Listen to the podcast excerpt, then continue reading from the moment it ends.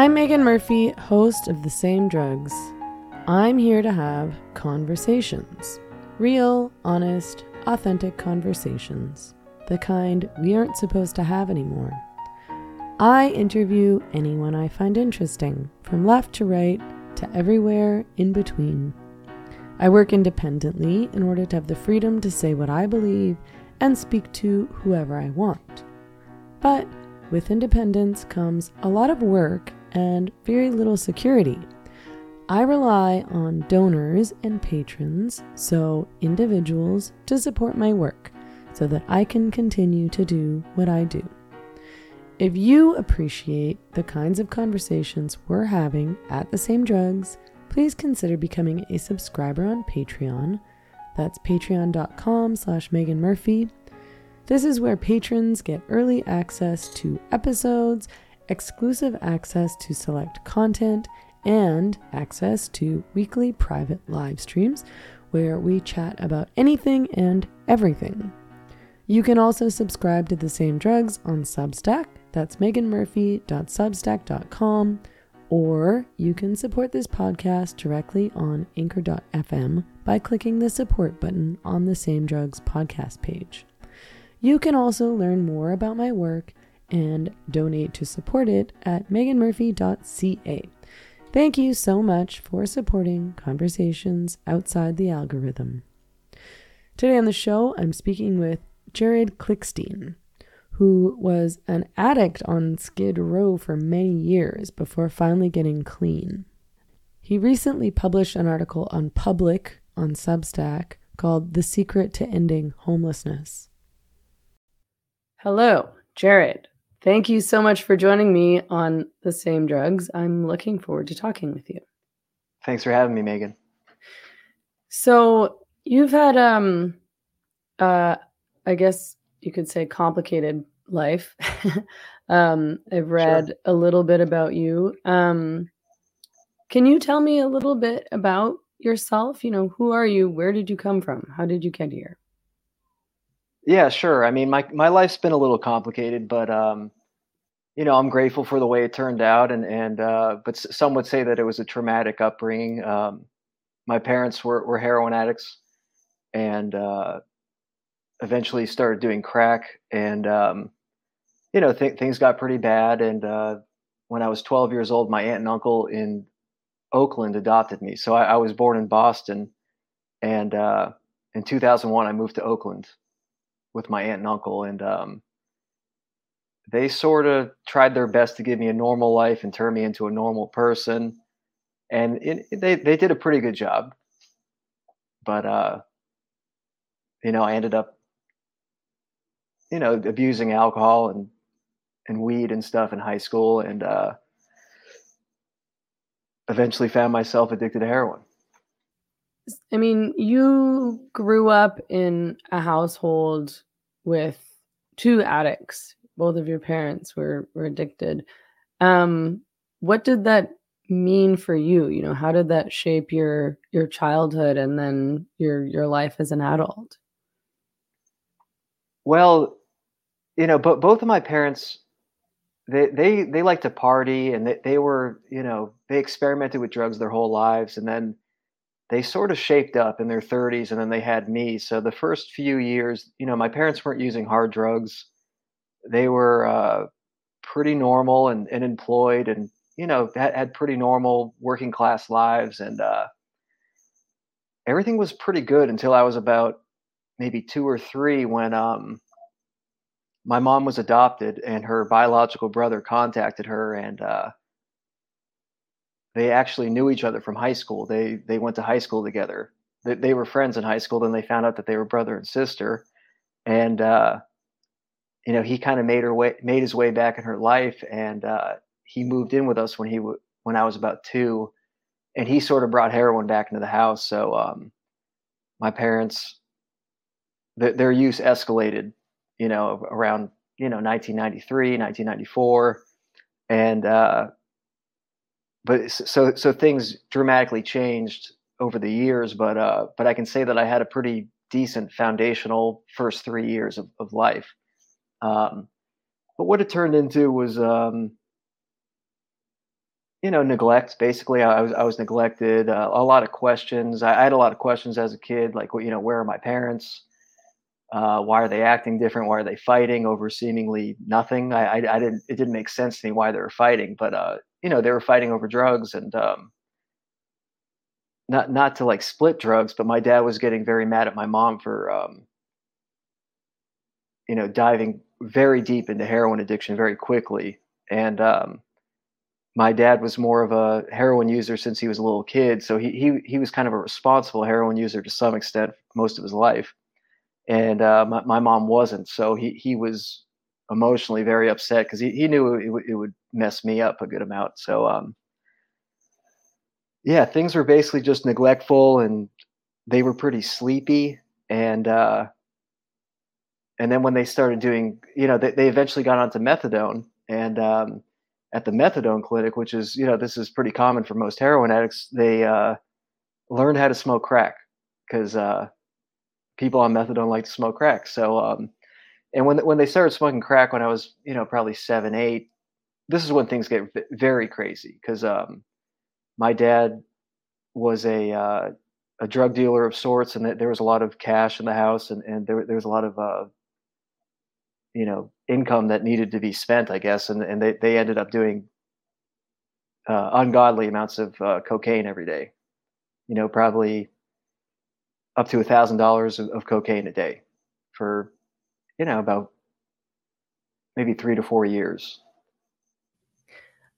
Were they working? I mean, how did they manage to afford this habit? Well, my, my dad was a union carpenter, and, um, He maintain he managed to maintain employment for, for most of this, and um, the way that they afforded it, like, like I said, he, he was a drug dealer, so sort of like a large quantity drug dealer, and um, we just had a lot of cash in the house, you know, not not millionaires, but you know, hundreds of thousands of dollars in cash that couldn't be spent. So when when they developed uh, crack habits, that that's where this money would go, and um, they basically had a never-ending supply of, of money to, you know, for, for a while. And uh, my dad was a foreman cabinet maker at, at a Finnish carpentry shop, and um, a, a big un- union shop in Boston. And uh, he went to work every day, you know, until I was twelve years old. He went, he went to work every day. And, uh, you know, but by the time he got fired, he probably, he probably weighed one hundred fifteen pounds. You know, so so they, they were aware of, of his drug addiction, but um, he he's a pretty good carpenter, so so they just kind of let him keep working. And sorry, you just mentioned earlier they went onto methadone, and that's what got them into crack. I didn't realize that that was a thing. Was that that that's like a common thing to go on methadone and then to start smoking crack? How does that work? Well, methadone is a it's an opioid that that's used to, to get people off heroin. So, um, and, and get onto methadone, and methadone is less euphoric, and it's, um, and it's legal. So, so, so every day you go in and you get the methadone, and, um, so people get off heroin. But the thing is that drug addicts, they, they want to, uh, they want to do drugs, you know? So what, what becomes popular at methadone clinics is, uh, other drugs such as, Uh, Xanax gets really popular, because if you mix Xanax and methadone, it sort of equals out to like a heroin high. And then also, um, I don't know. I mean, they, they were like, I don't want to call them classy heroin addicts, but they were like, you know, people that had jobs and a family and kept up appearances that were addicted to heroin. And then when they went to the methadone clinic, they started uh, mixing with less desirable people, I guess is what, what some people would say. And, um, you know, tried crack. Right. Yeah. And you wrote about the time that you started smoking heroin um, in, I think, a piece I read on, on Substack. And you said that you were, a lot of your classmates were smoking heroin, and that's why you finally tried it, which I, I guess I found that a bit surprising, because, I mean, I've been around plenty of drugs in my lifetime, but I've never been around people smoking heroin. So I was surprised to hear that, like, students at your, what was the university that you were going to? I went to U C Santa Cruz. That they were smoking heroin. There were like a lot of people smoking heroin at, at that university. Um, Yeah, I mean, a good amount of people were smoking heroin, and uh, I don't think that's like a normal scene at, at most universities. But unfortunately, I went to U C Santa Cruz, which is, you know, a terrible place, and um, and I lived in uh, sort of like the art the art dorm, you know, aka the the drug dorm. I mean, this is the dorm that everyone was doing drugs, and uh, the the opiate epidemic was starting to kind of fade away in terms of opioids, like prescription medications, because OxyContin be, was becoming harder to acquire, and uh, that's when the cartel kind of came in and flooded, you know, the West Coast with heroin. And um, there was like cartel guys on campus, like delivering heroin. And, um, you know, I, I don't really know how it started, but like someone I knew was doing heroin and was, and then when you start doing heroin, you start getting addicted and you realize the way that I can pay for this is if I let other people try it, and then they'll want to buy some and I'll rip them off basically. So yeah, it kind of spread through the dorm. And um, I'd say the majority of my friends in that dorm tried it. Interesting. And yeah. were you, uh, did you, how quickly did you become addicted? Well, to be honest, I um, was one of the last people to try it because, you know, my parents are heroin addicts. So I didn't really, uh, you know, I was scared of it. And um, I tried it summer between freshman and sophomore year. And, and, and I don't think I really did it right. I, I smoked it, but it, nothing really Nothing really happened, and it was really low quality heroin that someone, you know, had cut with a bunch of shoe polish or something, and I, I didn't really like it. But um,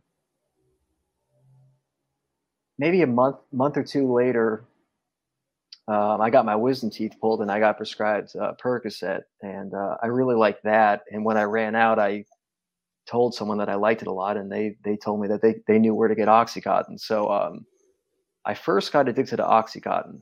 And um,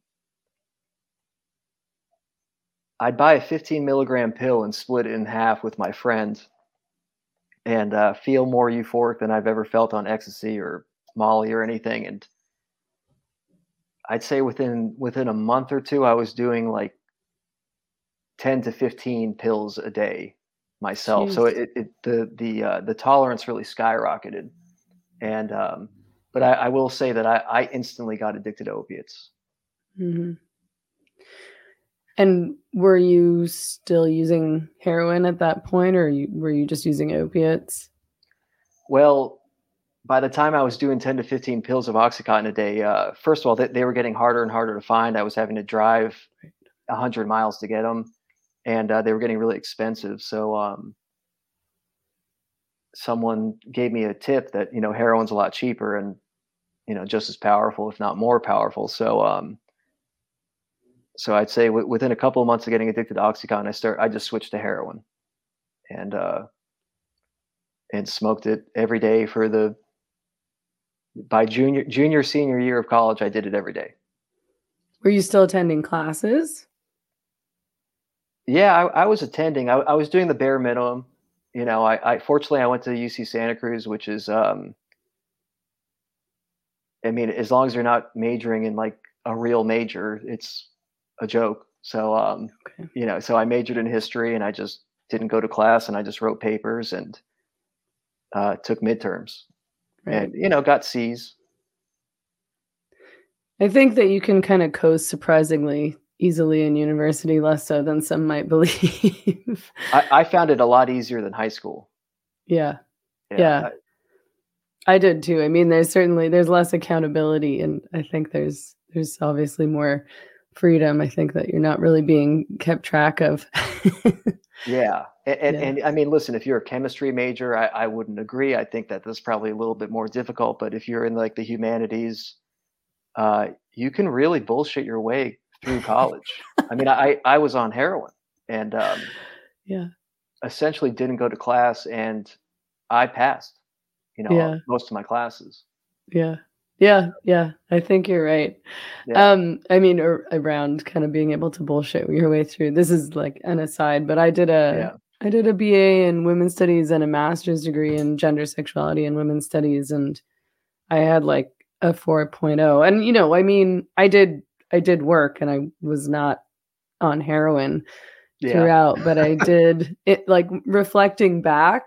I'm like, that was not that hard. I think when you, if you're in humanities, you can figure out how to kind of regurgitate what they want to hear, and you can churn out these, these papers over and over and over and over again and be reasonably successful.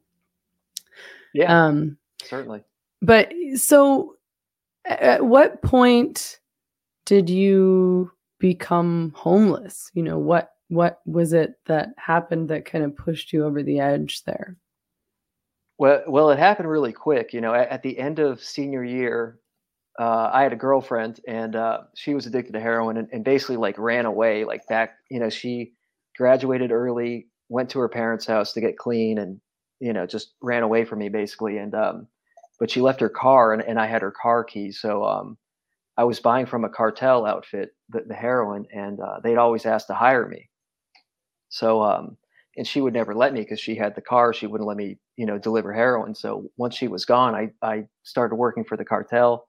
And, um, and when I say working for the cartel, I'm not trying to brag. It was like a very low level, uh, brand, you know, it was just, I was delivering heroin. That's all I was doing. And, um, but a requirement for delivering heroin and working for them was I had to snort meth before every shift, because they knew that I was a heroin addict, and they were scared that I'd crash my car if I was on heroin. So they'd give me meth. Um, so I'd stay awake. So I, I instantly got very addicted to meth. And um, within like, I'd say two weeks of trying meth, I, I was, uh, I, I completely stopped going to class, and actually like, you know, made the decision just to drop out, and um, got evicted for being insane from, from where I was living, and um, was homeless in Santa Cruz within about a month of trying meth. And, uh, you know, basically just palled around with some homeless people in Santa Cruz, and didn't really know what I was doing, and got taken advantage of, and got, you know, like punked around, and um, just had no experience being homeless. So, um, so I called my uncle that lives in Los Angeles, who's my mother's brother. Uh, my mother, you know, o- overdosed on heroin. So he was, he was, um, He he knew the deal, and he, he wasn't going to enable me, but he told me, listen, I'll give you one chance. You come down to L A, I'll get you into rehab. And uh, if you fail that, I'm never going to talk to you again. So I went down to L A, and I got into rehab, and I basically got high the whole time and got kicked out, and, and he kept his word. And um, this was around Occupy Wall Street, Occupy Los Angeles. And so, someone at the rehab, you know, as I was packing my bags to leave, I said, I have nowhere to go. And they, they told me go down to Skid Row because they were giving out tents. And um, that's kind of where you go when you're homeless. So um, so I did. And I just showed up, and uh, that's that's how I became homeless. I mean, pr- pretty much within a few months of becoming homeless in Santa Cruz, I was homeless in Los Angeles on Skid Row, which is, you know, arguably probably the most intense homeless situation you can have in America. Uh But on the contrary, probably has the best weather to be homeless in America. But, um, you know, very dangerous place. And how long were you homeless for? Well, I remained there for about, uh, I'd say, six, seven months. Um, I, I stayed at Occupy L A at first, which was, you know, Skid Row adjacent. And then Occupy L A got demolished and kind of... Uh, you know, it ended. So I moved on to Skid Row, and, and, you know, I lived on a tent and I lived in a tent on Skid Row, and uh, did that for months, and got in with like a crew of people, and um, just kind of palled around with them. And they, they were uh, Mexican f- former uh, gang members that sort of got too strung out on meth that they were sort of asked to leave the gang. So uh, they, they didn't really like me at first, but um I had certain skills that they didn't have, and they had certain skills that I didn't have. And we sort of helped each other out, that they, they could protect me. And they kind of took me in as like an apprentice homeless person. And, uh, in turn, I was, um, since I'm like young and white and look pretty put together, I was able to go into stores and steal anything. And, uh, I could ask people for change, and people at the train station would give me hundreds of, I mean, I'd make hundreds of dollars a day just asking for, for money. So, um, we sort of helped each other out, and, and, um, and they taught me how to be homeless, and they taught me how to survive on, on Skid Row. And, um, yeah, that's that's how that that's how that went. So you were staying with Occupy L A for a while. Was that kind of, I mean, the situation at these Occupy camps where it was mostly just like homeless people and addicts and not really about the politics? Well, this, this is where, you know, my story is really interesting with my experience at Occupy L A, because Occupy L A was something that I think started out genuine. I mean, it, it was disgruntled millennials um, that were understandably upset. I mean, th- there was a, a financial crisis, and uh, the president bailed out the banks, and he, he didn't bail out the people, and people were upset. And, um, you know, the job market was terrible. I mean, it, I remember it. I mean, I know that we're in a recession right now, but it's like, it doesn't seem like anything in comparison to two thousand eight, two thousand nine, two thousand ten. So uh, it started out like that. But the thing is, is that you can't just have like a, like a, a protest movement downtown where you're living there and not have that get eventually invaded by homeless people that, that were just drug addicts. So, um, But see, I looked like a college kid that was there for good reason, but I was actually not. I was there to do drugs and be homeless. So um, I could blend in with with the college kids and um, and rob them, basically. And and and um, and that's where I met this this group of um, the, the Mexican former gangbangers. Was um, I became tight with them, and um, we would. You know, I, I could get into people's tents and steal things and gain, gain people's trust. And then also I could gain trust of the Occupy movement by volunteering at the, you know, donation tent or volunteering at the the med tent and basically just steal everything. And um, everybody was doing this. I mean, there was a lot of drug addicts there that kind of infiltrated and just ran the place dry. I mean, um, there was a donation tent, and it's like, where did all the donations go? You know, where, where did, where did everything go? People were selling things. I mean, people would donate clothes and then end up selling it. And it turned into like a, I mean, I, it, it just, it, it was a mess. And, um, and then eventually like gangs moved in and hardcore homeless drug addicts moved in. And that's when like people started getting stabbed, and, you know, people were fighting every night all, all the time. And, um, and women were getting raped, and, um, And because women were getting raped, um, basically, if someone didn't like someone or if someone ripped someone off, you could just say, like, that guy raped somebody, and then people would just beat the shit out, out of a random stranger, and uh, which is obviously not worse as women getting raped. But I mean, but both these things are terrible. It just turned into a nightmare. Like total chaos. Yeah. Yeah, just total chaos. And and, and the leaders of the movement were like, Well, like, you know, they were white kids that went to college, and they'd come and hang out and pretend to be homeless for during the day, and then at night, they'd go to their studio apartments that their parents paid for. And yeah. on the weekends, they take their S U Vs to the beach and party. and and I was like just homeless, you know, so I was there twenty-four seven.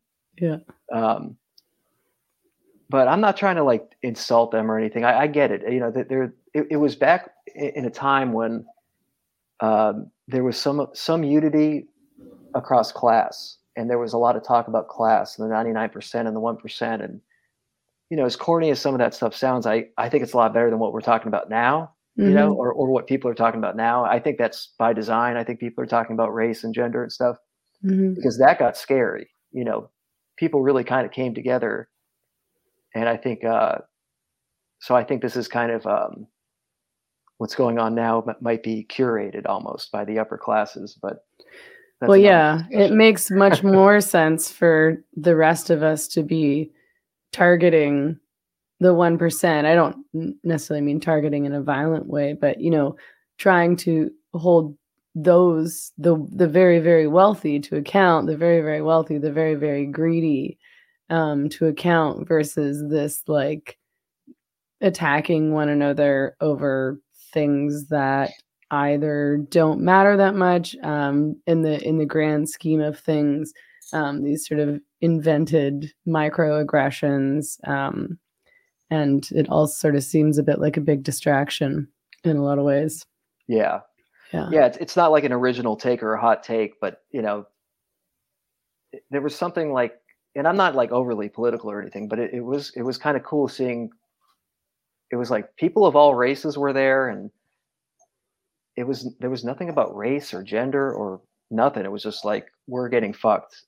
You know, yeah. It was like a, and then I, it just makes so much sense that like now all these poor people are yelling at each other about race and gender. Yeah. You know, yeah. It's, for I don't sure. know. It's, it's just funny, but, uh, but I'm not, listen, I was there being a complete piece of shit and, and I wasn't, um, I was uh, a monster, you know, while I was there. Yeah.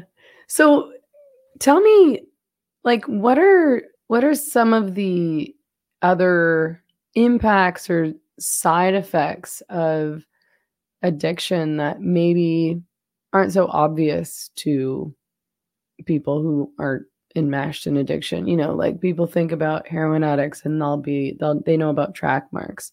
Um, they know about the nodding off. Mm-hmm. Um, but what else is going on in your life when you're enmeshed in this addiction? And like yeah. impacts on health, those kinds of things. Yeah. Um, well, well, opiate, you know, first of all, there, there's really no more, heroin's kind of gone, like it's all fentanyl now. But so I, mm-hmm. I don't know a lot. I've done fentanyl, but, you know, I, I really don't know a lot about fentanyl, but um, I'd assume it's similar to heroin. So, so what's going on with heroin is like, first of all, your pupils get tiny. So if you, you know, that that's a big giveaway. Your, your pupils get tiny, which does affect your vision. Um, you can't smell anything. Uh, it's, you, you don't go to the bathroom. I mean, you, you pee, but you don't really have bowel movements, uh, maybe once every two weeks. And um, those are, um, unless you get good at, I mean, I figured it out sort of, but like, you know, people go to the emergency room just because they can't shit basically when, when they're, when they're doing heroin. And, hmm. um, and you have z- uh, zero sexual desire. Um, hmm. And I mean zero.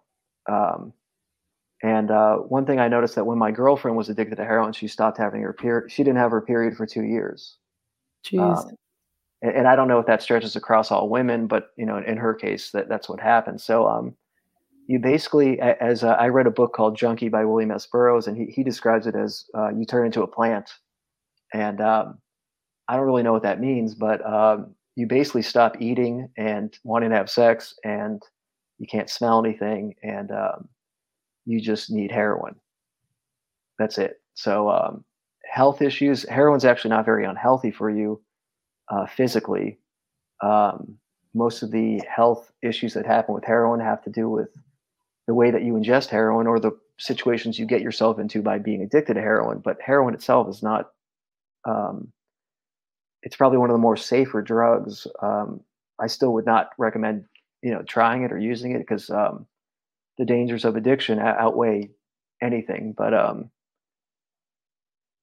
yeah, that that's pretty much it. And it, you know, obviously, uh, Hep C, uh, MRSA, you know, it, it was really uh, being homeless. I think w- was what caused me most of my health issues, and um, and, and I have plenty. I mean, I, I've I've spent a lot of time in the hospital, and um, I've had multiple surgeries as a result as a result of my addiction, and um, I've cost the taxpayer a good amount of money, unfortunately. Were you, when you were homeless, was it because you couldn't afford an apartment, or there were no options for you, or were you living on the street by choice? Well, I, I was living on the street because I'd run out of people to take advantage of. Um, I, p- periodically, I'd find someone, an old friend, a family member. Uh, they'd let me move in, and um, I'd promise them I wouldn't do drugs. I'd promise them I'd look for a job. I'd promise them I wouldn't steal anything. And, and uh, you know, very shortly uh, after I said that, I would do all three of those things. And um, you run out of those people very quickly. And I, I ran out of them very quickly because um, because of my family history. People sort of already knew the deal. So um, that's why I was homeless. And, and and there have been times when I've gotten sober, like a sober living, saved up money, uh, gotten an apartment, and uh, rent was due. And I had the money. And I said, you know what? I'd rather spend this on heroin and meth and cocaine, and I'll just go live in my car, you know? And then I, and then you're in the car, and then a month later you're selling the car to get drugs. And then now you're living outside, you know? So, um, that's why I became homeless. And I think that's why a lot of drug addicts become homeless. Yeah. And, you know, for most of my life, I understood, you know, like I come from a super leftist background. Um, I identified as a socialist for most of my adult life. Mm-hmm. Um, and I no longer do. But for most of my life, I understood homelessness. And I think a lot, if not all, kind of progressives and leftists understand homelessness to be a problem of, you know, lack of housing. So I always thought more social housing, more social housing, more affordable housing. Um, and only lately have I begun to learn that that might not actually be the problem, and that might not actually be the solution. And of course, you know, like I came across you because I read this great piece that you wrote um, about the homelessness problem. Specifically, I think you were talking about L A and San Francisco. Yeah. And um, I mean, what, what, why is there a homelessness problem, first of all, and what could be done about it? Yeah. Um, yeah, it makes sense. Pe- it, it, it, it's, it seems logical to think, okay, there's homeless people. What's the solution to this? Uh, give them a home. You know, that, that does seem logical. And I would say if the majority of homeless people were homeless because of sheer poverty, Uh, that that would be a viable solution. But, you know, I was like driving out last night and like there's a crazy homeless guy off the off ramp, you know, swinging. He's running around in the street, swinging around a broom, trying to hit everyone's car. And it's like, if you guy, if you give that guy a two bedroom apartment, like it's not going to fix his problem, you know. So um, he's probably going to die in that apartment or, or um, you know, start a fire. I mean, the, the, you know, it's it's it's uh it's not a viable solution when the main issue is drug addiction and mental health problems. And a lot of these mental health problems are a direct result of drug abuse. So, um, I mean, I guess, it be, I guess you, in the past couple of years, it's like, now I'm a uh, far right conservative for thinking like, we shouldn't just give a studio apartment to every person with, you know, temporary schizophrenia from methamphetamine. But, um, we're all far right now, I think. I, I guess, yeah. I mean, I, I, I people are going to be mad that I say that, and I, I know people that, um, I mean, I know people that legitimately will argue with me about the root causes of homelessness and the percentages of people that are homeless because of drug addiction, and um, haven't even been camping, let alone like slept outside on Skid Row, and, and uh, you know, what, whatever. I'm not insulted about it, but it's like I, I was there. I know what's going on. I've been to jail a lot, and in jail, I'm telling you, ninety-eight percent of people I've ever talked to were there because of drugs, mostly meth, some alcohol. There's, you know, D U Is and all that. And um, this is a problem. This is an epidemic. I mean, fentanyl, the the new meth. I mean, meth is not what it was ten years ago. It's it's different. And um, you're not going to get anything but dead bodies inside studio apartments, you know, unless you cure these underlying problems, in my opinion. Yeah. I mean, so would you, do, I mean, do you think there is a homelessness problem in America? And I mean, I'm, I'm from Vancouver, so the, there's sort of a similar situation happening in Vancouver, and a, a similar response, I would say, to the response in places like San Francisco, L A, Portland, Seattle, um, which is, in my opinion, a lot of virtue signaling and sort of like the cheapest solutions that aren't really solutions. But we talk, again, we talk a lot about the homelessness problem. And now I'm not sure if there is a homelessness problem. So I'm curious to know what you think about that. Yeah. Um, well, there, there's certainly a problem in places like San Francisco and Los Angeles. I mean, rent is very expensive. Uh, rent is very expensive in San Francisco. Um And they're going to have their own problems because, I mean, someone's got to work at seven eleven. Someone's got to come clean your house. And, like, those people live one hundred miles away from San Francisco right now. You know, that they, they live in um, Antioch. You know, that they, they that's a separate issue. I mean, but I agree. The rent is too damn high, as some people like to say. Um, but that, I think that's a separate issue than what we're seeing with, like, literally, like, people that appear demonically possessed on the street, you know, dying. I just don't think those two things relate to each other. Um, there is a drug addiction problem. There's a fentanyl problem in this country. There's a mental health problem in this country. Um, and a lot of people told, you know, they'll tell me, okay, well, COVID put a lot of people out on the streets. And it's like, COVID was the one time it was literally impossible to become homeless. I mean, you didn't have to pay rent for two years. It was, it's, it, we were getting thousands impossible. of dollars a month in Canada. This yeah. was thousands of dollars would be hand, handed out to any individual who asked. Yeah. And, and listen, people yeah. here got a thousand dollars a week for unemployment. I, I worked the whole time. So I, I, you know, I don't, I didn't get any of that money, but um, it was a time that it seems like it would be a very rare circumstance that you could actually become homeless, because it was legalized to not pay rent for two years. So um, that, that argument doesn't really bode well with me. I mean, it doesn't make sense to me.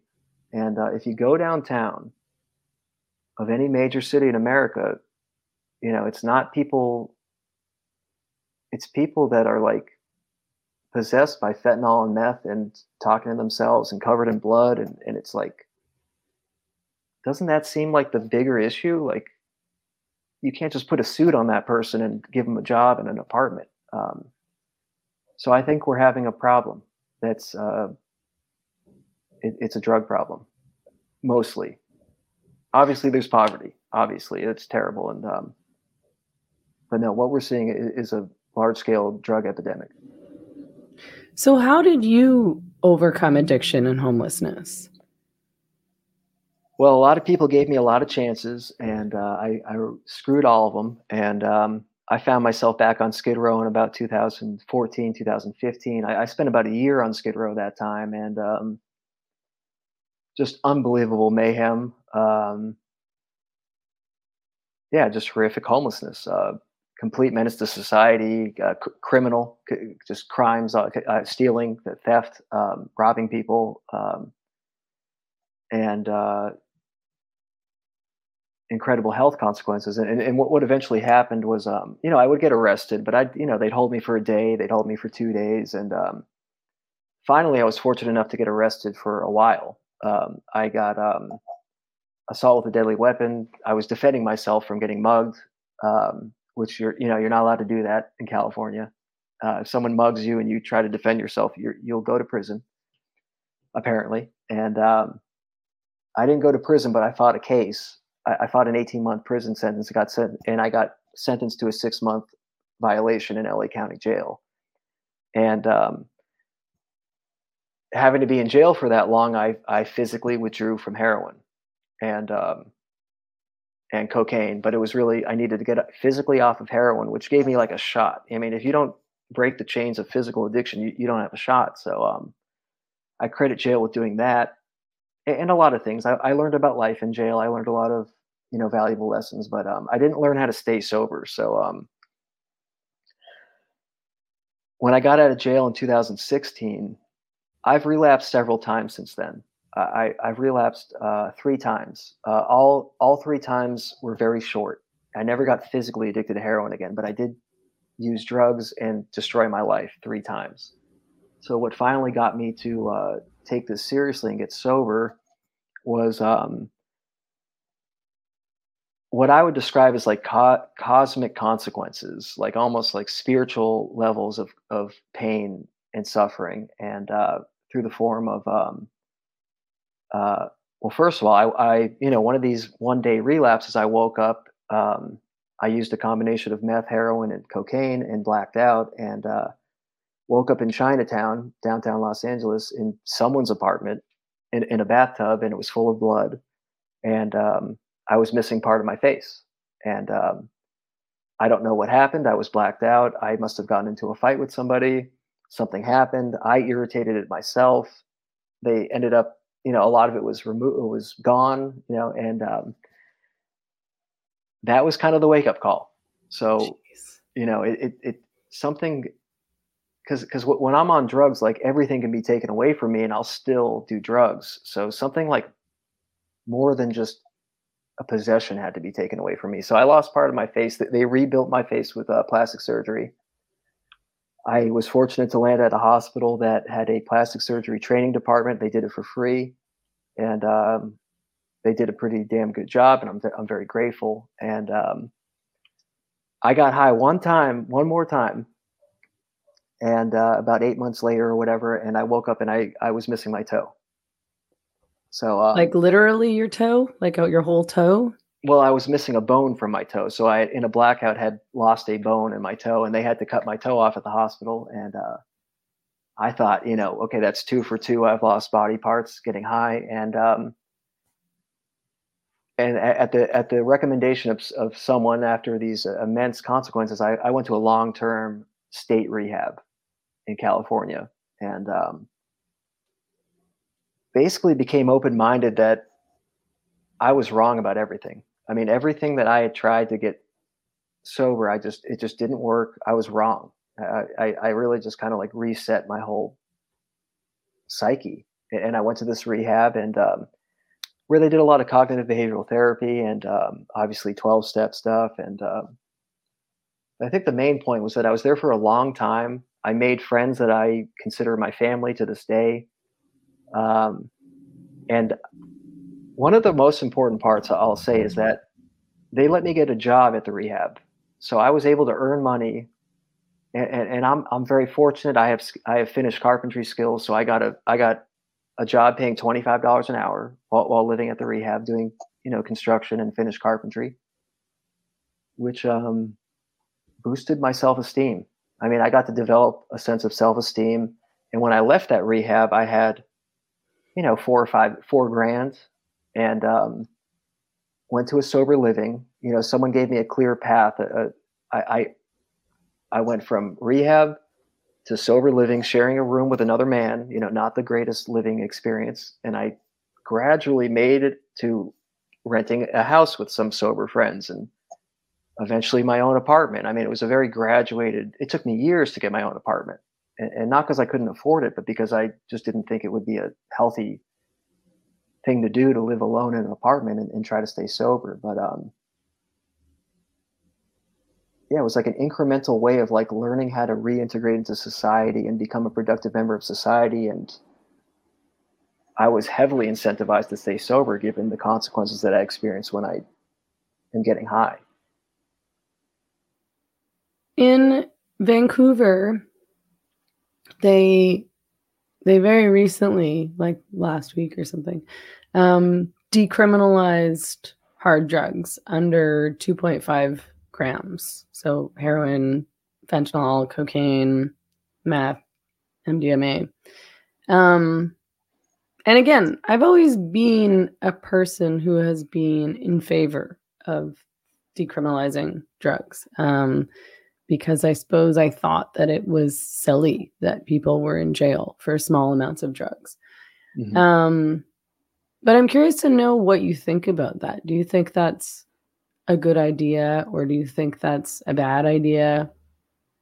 Yeah. Um, I was always that kind of person too. And, and I still might be, I mean, in, in a certain way, uh, because, you know, I, I lived in Portland, Oregon for a little bit uh, recently, a couple of years ago for a job. I went up there, and um, They, they decriminalized all drugs there, and um, I don't think it's working. Overdoses are skyrocketing. Uh, uh, teenage overdoses are, have tripled um, mm-hmm. since twenty twenty.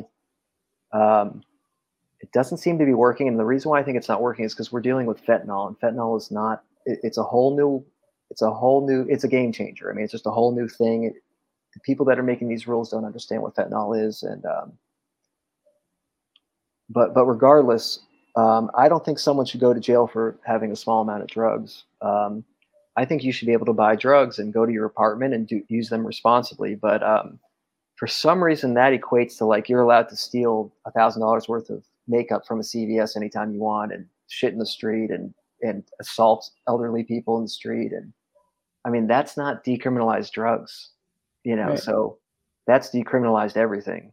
Um, so if you're committing crimes to get drugs, you got to, you got to go to jail. I mean, that that's just how, I don't know what's so conservative about that. I mean, you can't commit crimes. Yeah.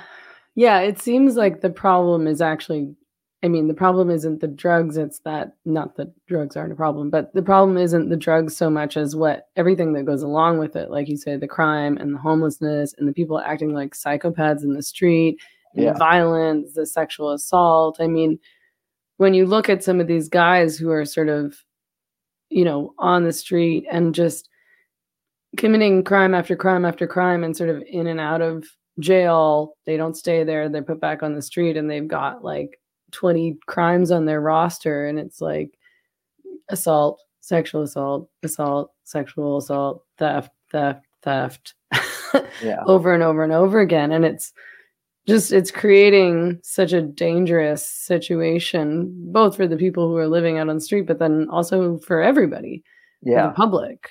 Yeah. It's not fair to the people that are committing these crimes too. I mean, it's not fair to just subject them to a life of committing crimes. I mean, and I'm not saying, like I said, if you're on drugs, you're committing crimes, you should be arrested and maybe not necessarily go to jail. I mean, maybe you should be committed to a long-term treatment center where, you know, you can't leave. So it's kind of jail, but it's um, a place where you are a factory that turns you back into a human being. Um, but you can't just, this catch and release thing is just going to end. Uh, it's almost like, um, it's like the strategy is like to wait for them to all kill themselves.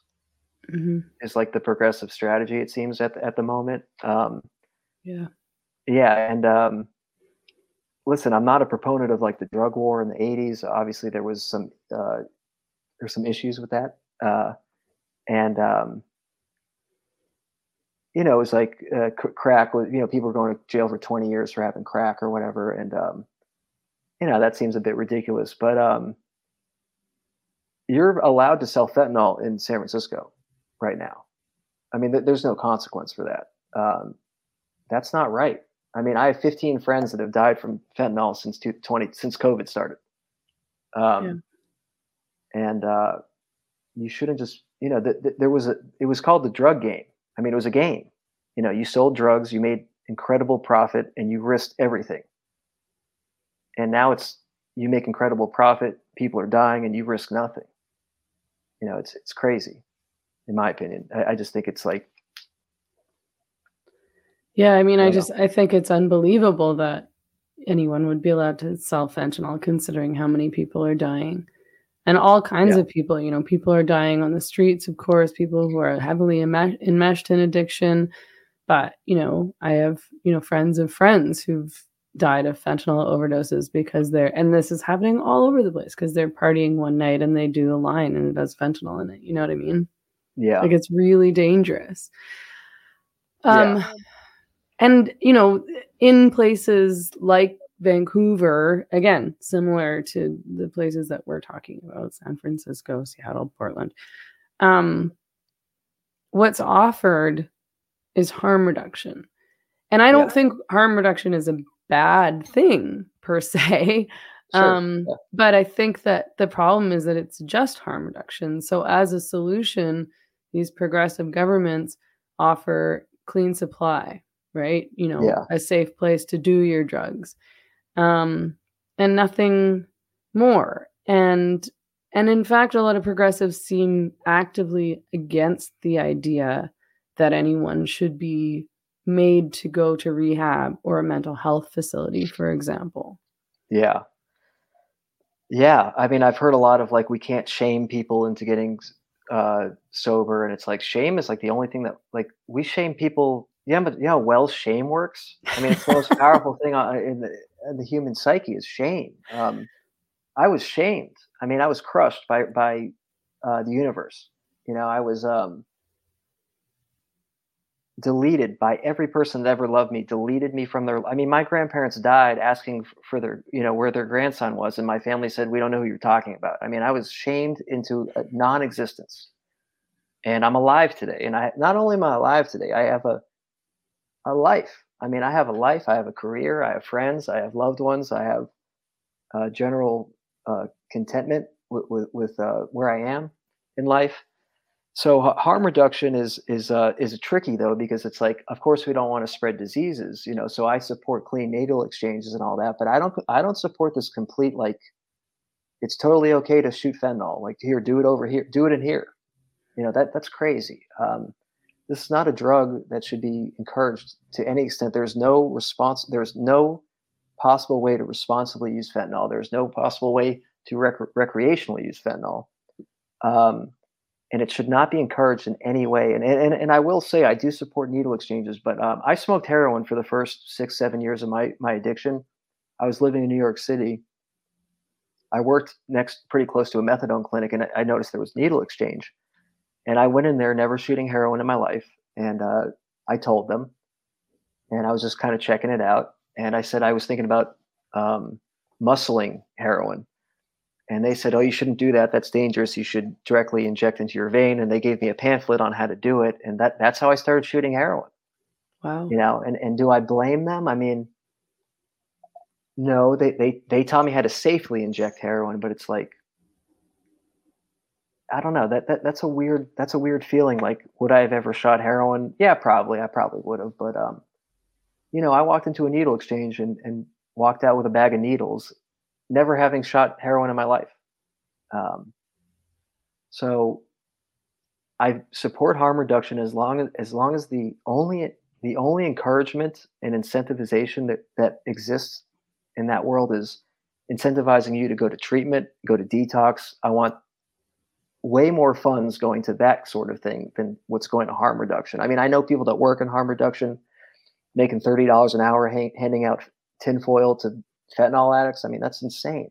I used to have to go into the garbage can, find a half-eaten burrito, unwrap the tinfoil, wash off the oil, and use that to s- smoke heroin. I mean, these people are getting fentanyl delivered.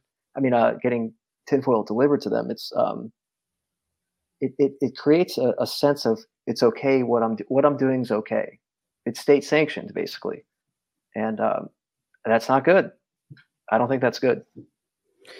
Yeah, and it seems. I mean. It- It seems like there's a lot of people who are making their living off of that industry, as it were. You know, like a lot of people, as you say, have really, really good, really well-paying jobs working in that whole kind of harm reduction industrial complex in Vancouver. I heard people call it the Downtown East Side Industrial Complex.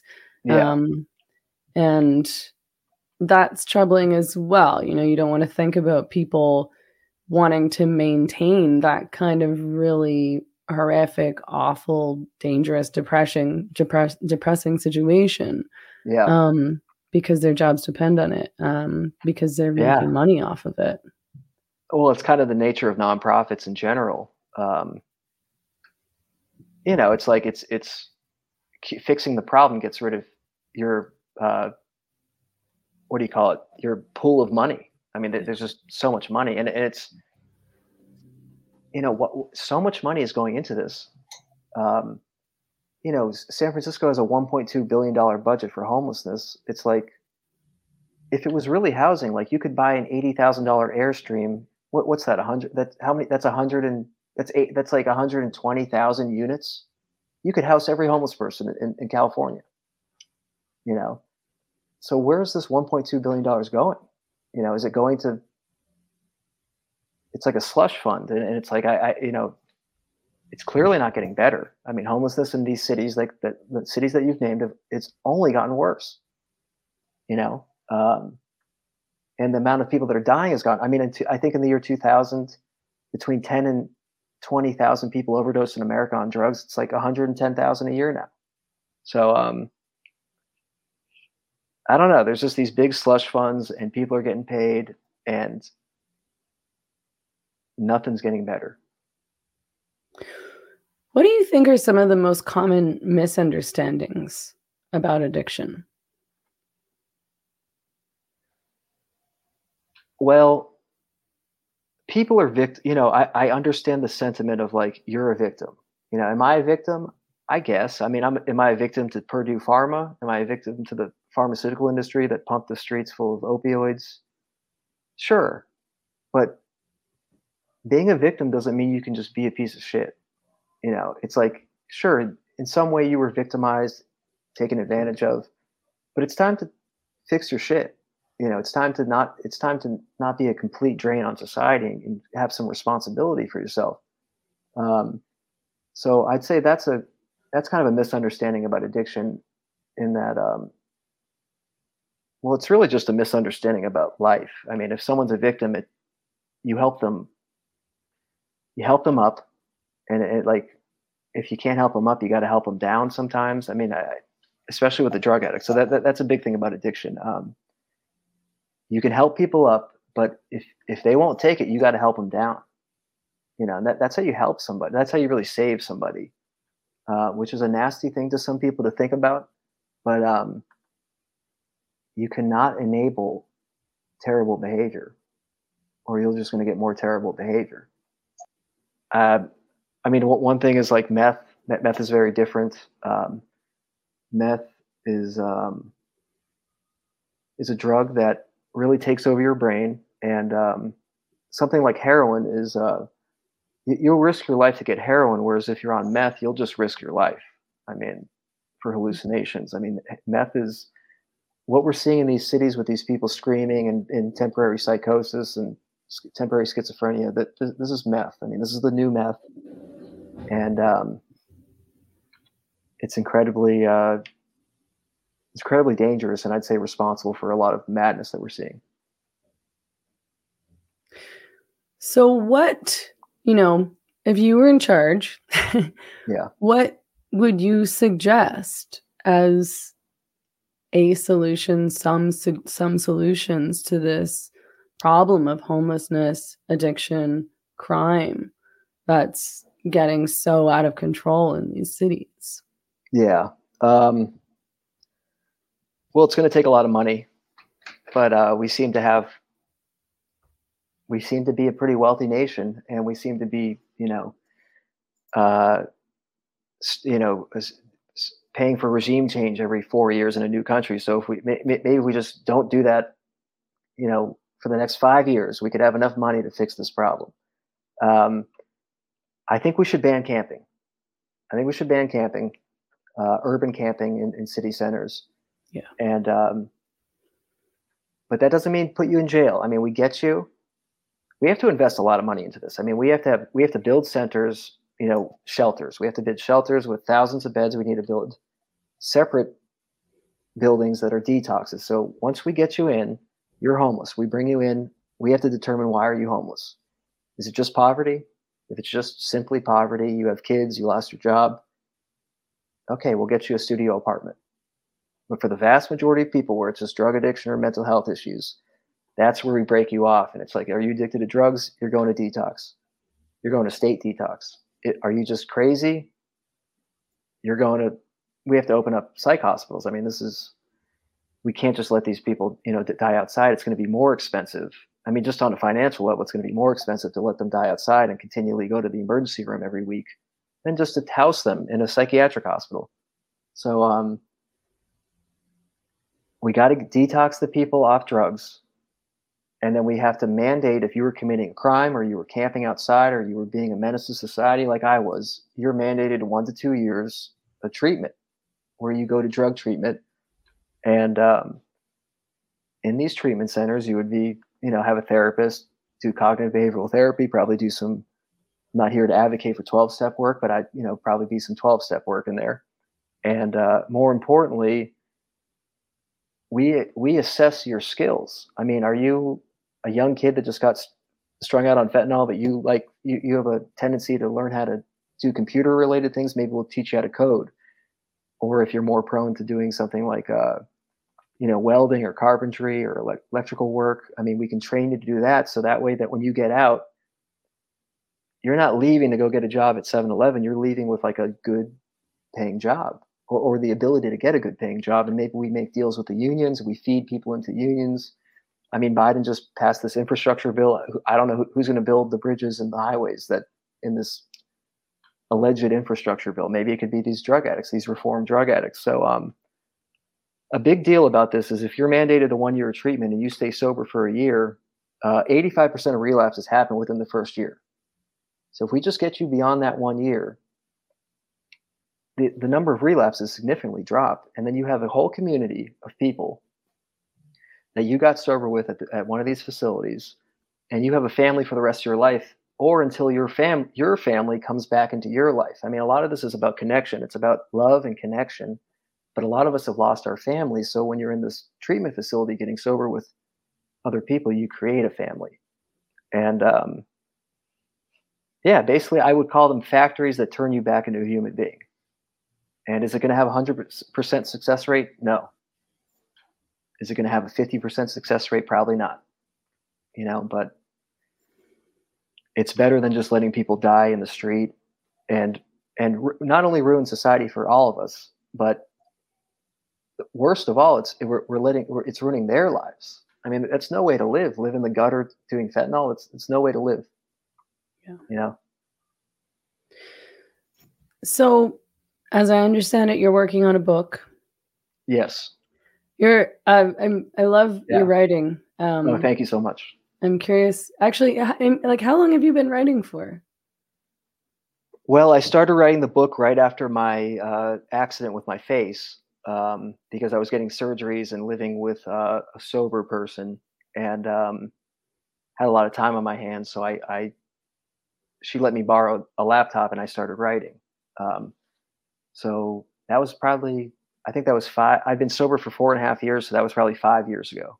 Mm-hmm. That, that I started writing, and and listen, I finished the book, and I've been um, gaining some traction. And obviously, it's it's not just writing a book; it's getting a book published. You know, that's part of it. But um, you know, it, it is a memoir about my childhood and my times being homeless, and uh, and then getting sober. But it's also a book about solutions and just my experience with what didn't work, and to, and then finally what did work. And um, you know, it, it, it's it's critical of of. Uh, I guess it's it's it's pretty critical of of some progressive policies right now. Uh, not to say that I'm some kind of far right person or anything, but it's just I, I think the progressive policies when dealing with homelessness and addiction are not working uh, at all. So um, it's a bit of a memoir slash you know book about addiction and solutions to homelessness. So you're currently looking for a publisher? Yeah, I mean, I'm in. I, I've talked to a few, and uh, we'll see what happens. I mean, think, I'm gaining momentum. Um, I'm gonna. I've been writing some articles, so hopefully things just build out from there. But um, I don't know. It's like, listen, I get it. Publishers are not like it's twenty twenty-three. There's not m- money isn't flowing. They don't want to pem- publish a memoir of a nobody. You know, it's like I understand. You know, but I think it's a pretty topical issue right now. Oh yeah, so, um, absolutely. Absolutely. Yeah. And I think, and again, I think your writing's great, and I'm, I'm Thank sure you. You'll find a publisher. Um, oh, I'm sure. I'm sure. But publishers yeah. are like, how many followers do you have? And it's like, what do you mean? I mean, I'm, you mm-hmm. know, it's like, what does that have to do with my, but I get it. I mean, it seems unfair, but yeah, it's the way the world yeah. works now. And it's, it's yeah. unfortunate, but it's just the reality. It's just how, yeah. It's yeah. same thing with, you know, trying to publish articles for any platform. I mean, nobody really wants to bother publish somebody publishing somebody who has like twenty followers on Twitter. It's just not worth it for them. Yeah. But I mean, well, I'm, I'm growing. You know, I went on yeah. Fox oh, News. Yeah. I got sixty more followers. So. yeah, absolutely. Um, You'll get there. Yeah. And you and you started a Substack recently. Where can we find you on Substack? Uh, my Substack is just Jared Klickstein. You know, search Jared Klickstein Substack. I, I wrote an article for Michael Schellenberger's Substack, which is. Um, He runs a, a, a joint uh, Substack with Leighton Woodhouse. They started a a Substack called Public, so you can find my article there. Yeah. Um, my Substack is just Jared Klickstein. I've released some excerpts of chapters and stuff of my book, and uh, plan on releasing more articles. And um, yeah, we'll see where it goes from here. Awesome. Well. I really enjoyed talking to you. I'm so glad to connect with you. I'm glad that Michael posted that article and that I was able to find you through that. And I, I hope that we can stay in touch, and I wish you all the best.